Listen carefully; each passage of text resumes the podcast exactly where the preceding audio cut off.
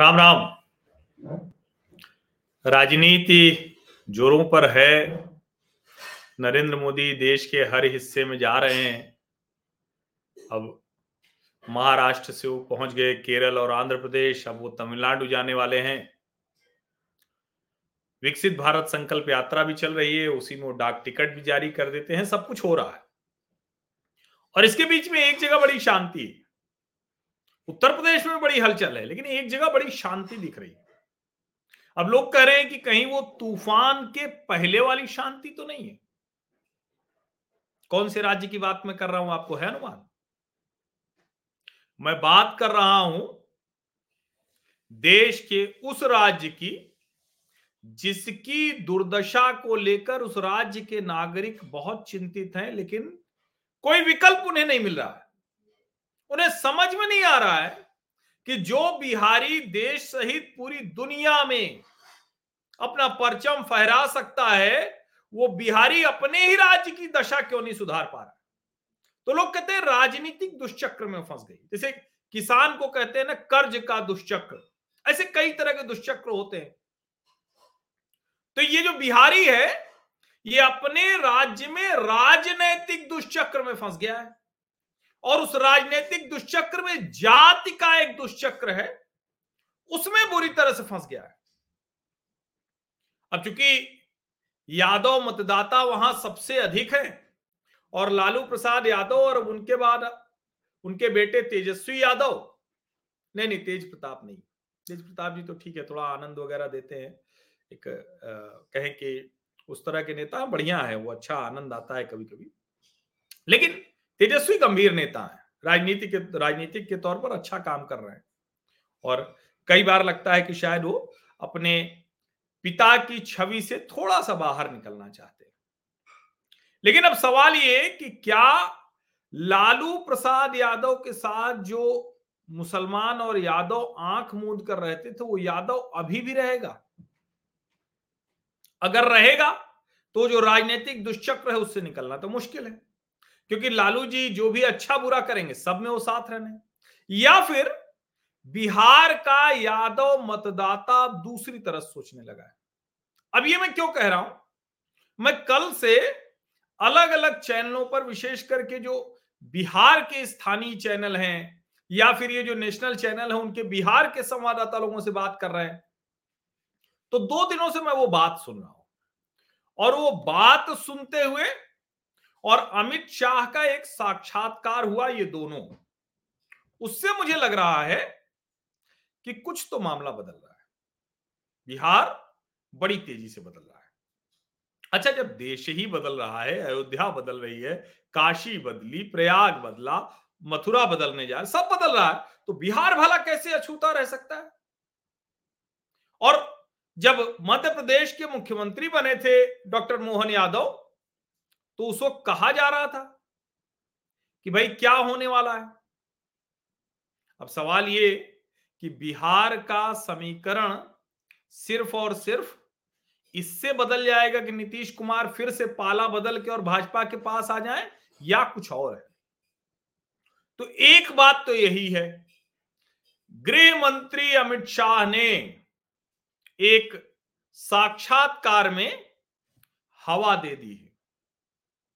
आमतौर पर अमित शाह का ये स्वभाव नहीं है। लेकिन उन्होंने इस बार खुद ही हवा उड़ा दी। उनसे सवाल पूछा गया, पत्रिका का साक्षात्कार था, उनसे पूछा गया, नीतीश जी के साथ क्या है, वो आएँगे तो क्या होगा? तो उन्होंने कहा कि राजनीति में ये होगा तो वो होगा, ऐसे करके कोई बात नहीं होती है। इसको समझिए। और जब अमित शाह कोई बात कह रहे हैं तो उस बात को आप यूँ ही तो नहीं जाने दे रहे, दे सकते हैं। ये संभव नहीं है ना? भाई ये तो नहीं होगा ना कि आप यूँ ही उस बात को जाने दें, अगर देश के गृह मंत्री अमित शाह कह रहे हैं, और अमित शाह को तो हर कोई जानता है ना? अमित शाह को तो हर कोई जानता है कि अमित शाह जब कुछ कहते हैं तो उसका मतलब क्या होता है? और जब जानबूझकर किसी साक्षात्कार में करते हैं तो क्या होता है? अमित शाह से पत्रिका के लिए नवनीत मिश्रा ने सवाल पूछा कि साथ छोड़ गए नीतीश आदि मैं वो दिखाई देता हूँ नवनीत का जो है वो भी है जो पोस्ट है नवनीत की मैं वही दिखाता हूँ। बढ़िया रिपोर्टर है अच्छा काम कर रहा है बढ़िया गृह मंत्री का साक्षात्कार लिया तो उसका श्रेय पूरा उसको मिलना चाहिए। नवनीत मिश्रा ने कहा सवाल पूछा है कि साथ छोड़ गए नीतीश आदि पुराने सहयोगी वापस लौटना चाहेंगे तो क्या बीजेपी के दरवाजे खुले हैं? उन्होंने क्या कहा? देखिए जोड़ और तोड़ से राजनीति में बात नहीं होती लेकिन किसी का कोई प्रस्ताव आता है तो विचार किया जाएगा। अब ये तो सब जानते हैं ना कि भाई अमित शाह और नरेंद्र मोदी। यही तो तय करते हैं। और अगर अमित शाह ये कह रहे हैं पत्रिका को दिए हुए साक्षात्कार में तो इसका मतलब ये सीधा सा हुआ कि जो कुछ दिनों से कहा जा रहा था, जो ललन सिंह को लेकर चर्चा हुई, जो लालू प्रसाद यादव के जेडीयू को खा जाने की एक आशंका जताई गई,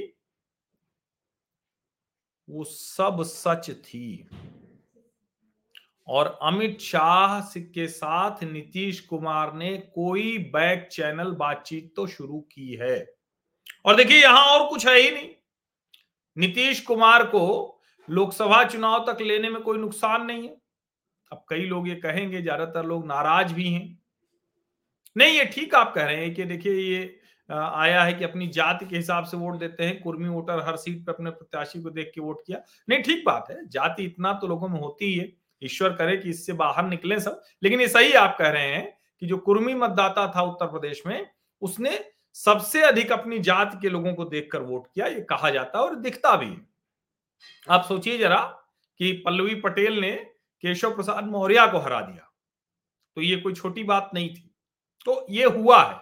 लेकिन हम बिहार के संदर्भ में ही आज बात कर रहे हैं तो उसी पर टिके रहेंगे।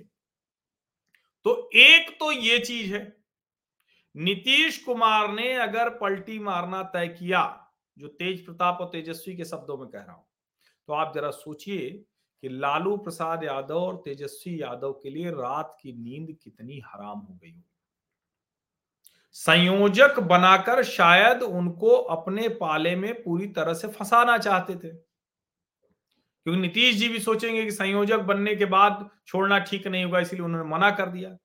लेकिन यह भी तो सच है कि जब चुनाव अभियान समिति आम आदमी पार्टी के चेयरपर्सन रहे अशोक तंवर, उन्होंने छोड़ दिया। संयुक्त राष्ट्रीय कोषाध्यक्ष रहे मिलिंद देवरा ने छोड़ दिया। तो फिर इसमें क्या है? ये भी उसके बाद छोड़ देंगे।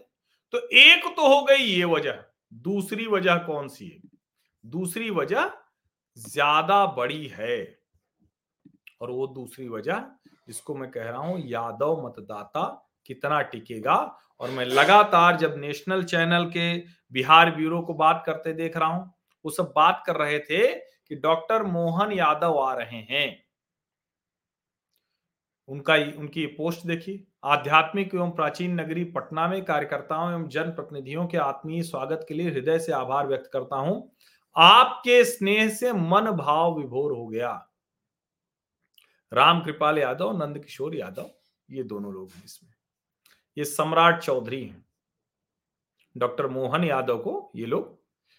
अब ये कहा आए थे? बिहार में श्री कृष्ण चेतना विचार मंच द्वारा आयोजित अभिनंदन समारोह। राजनीति अद्भुत होती है। श्री कृष्ण चेतना विचार मंच द्वारा आयोजित अभिनंदन समारोह। और ये देखिए। भगवान श्री कृष्ण की शिक्षा दीक्षा बाबा महाकाल की नगरी उज्जैन में हुई। कृष्ण जी ने अपनी पूरी शिक्षा का सार कर्म और श्रीमद भगवत के माध्यम से दिया, जो आज भी दुनिया की सबसे पवित्र पुस्तक के रूप में दुनिया का मार्गदर्शन कर रही है।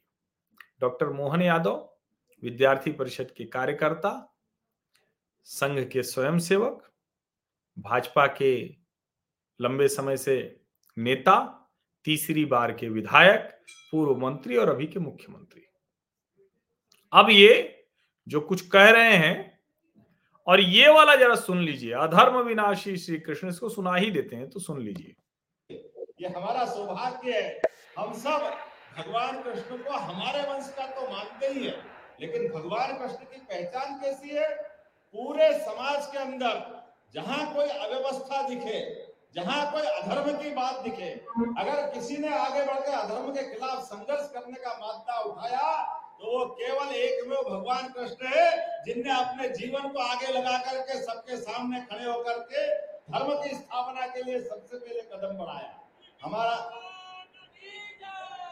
धीरे से क्यों बोल रहे ज़ोर से बोलो गोपाल कृष्ण भगवान की जयकारा हो तो ऐसा हो, गगन चुंबी हो, आनंद आना चाहिए कि हाँ हम जिनका जयकारा लगा रहे हैं, वो जयकारा का आनंद हमको आ रहा है कि नहीं आ रहा है।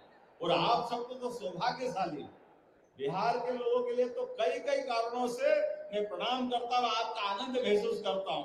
मैं माँ छिपरा के तट से आकर के गंगा के तटवासियों को प्रणाम करके उसका स्पंदन महसूस कर रहा हूँ, उसका आनंद अब जरा आप कल्पना कीजिए, कह सकते हैं कि फ़िल्म अभी बाकी है, ये फ़िल्म का ट्रेलर है। डॉक्टर मोहन यादव पटना आ चुके हैं।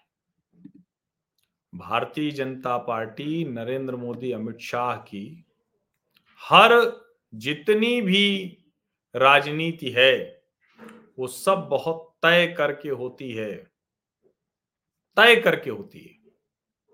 और ये भी डॉक्टर मोहन यादव का मध्य प्रदेश के मुख्यमंत्री की कुर्सी पर बैठना तय करके हुआ है।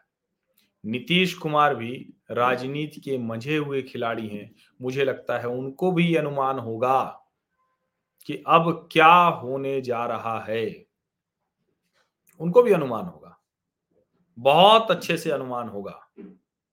इसीलिए मैं कह रहा हूँ कि ये जो कुछ होने जा रहा है अब लोकसभा चुनाव तक दोनों ही वजहों से, एक वजह ये कि नीतीश कुमार कभी भी साथ छोड़ सकते हैं। दूसरी वजह ये कि मोहन यादव आकर प्रचार करेंगे, वहाँ लोगों से मिलेंगे, नित्यानंद राय, रामकृपाल यादव नंद किशोर यादव, इनकी ताकत बढ़ती हुई दिखेगी। तो लालू प्रसाद यादव और तेजस्वी यादव ही यादवों के नेता हैं, ये नहीं रह जाएगा और मैं आज सुन रहा था। आज तक चैनल का जो बिहार वाला है बिहार तक, उस पर मैं सुन रहा था तो मैंने देखा कि वो लोग गिनाना शुरू किए कि हमारे भाजपा में भी तो इतने यादव हैं। हमें क्या दिक्कत है? और वो तो एक परिवार के लिए करते हैं। किसी ने कहा कि मोहन यादव भी वहाँ मुख्यमंत्री बन सकता है। इसके बीच में जरा आप कल्पना कीजिए कि लालू यादव और तेजस्वी यादव, इनकी क्या स्थिति होगी? और अमित शाह ने उस पर धीरे से ये दांव चल दिया कि जिसका भी प्रस्ताव आएगा, वो स्वीकार किया जा सकता है। अब जरा सोचिए, ये पूरा गठजोड़ जिस बुनियाद पर टिका है, नीतीश कुमार, अगर वही कल को चले गए, और मैं फिर से कह दूँ, मैं इसका पक्षधर कतई नहीं लेकिन मेरे कहने से तो राजनीति भारतीय जनता पार्टी करती नहीं, और मुझे भ्रम भी नहीं, होना भी नहीं चाहिए। हमारा अपना सोचना है, और मैं ये मानता हूँ, मैं फिर से कह रहा हूँ कि नीतीश कुमार की राजनीति खत्म है। वो इधर आ जाएँगे तो भी आप में से बहुत लोग कहेंगे कि बहुत गड़बड़ होगा। निश्चित तौर पर। लेकिन मुझे नहीं लगता कि ये कोई बहुत उस तरह से गड़बड़ होने वाला है, क्योंकि नीतीश कुमार चाहे जो कर लें, राजनीति तो उनकी अब समाप्ति की ओर है, चाहे वो इधर आए या उधर जाए। अब उन्होंने खुद अपने पाँव पर कुल्हाड़ी मार ली है। आप सभी का बहुत बहुत धन्यवाद। सब्सक्राइब करिए, नोटिफिकेशन वाली घंटी दबाइए, लाइक का बटन दबाइए, ज़्यादा से ज़्यादा लिखो तक ये वीडियो पहुंचिए। बिहार के लोग भी जरा टिप्पणी कीजिए।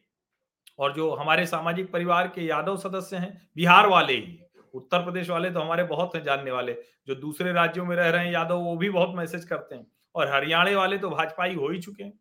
लेकिन जो बिहार वाले यादव हैं, वो मुझे जरा मैसेज भेजिए। मतलब गुस्सा मत होइएगा, कुछ उल्टा सीधा मत लिख के भेजिएगा। जो भी आपको लगे, ये जो मैं कह रहा हूँ, जो मुझे दिख रहा है, जो दूसरे चैनलों पर दिख रहा है, उसका क्या है ज़मीन पर प्रभाव? आप अगर यादव मतदाता हैं बिहार के, और अभी तक राष्ट्रीय जनता दल को वोट करते थे, पहले से ही भाजपा कर रहे हैं तो फिर आप मुझे बत भेजिए यादव मतदाता हैं, राष्ट्रीय जनता दल को वोट करते थे, और अगर आपका मन बदल रहा है तो मुझे भेजिए जरा कि क्यों मदन, मन बदल रहा है क्या क्या वजह है, और वो मन कितना बदलता हुआ दिख रहा है बिहार की राजनीति आप सभी का बहुत बहुत धन्यवाद शुभ रात्रि Thank you.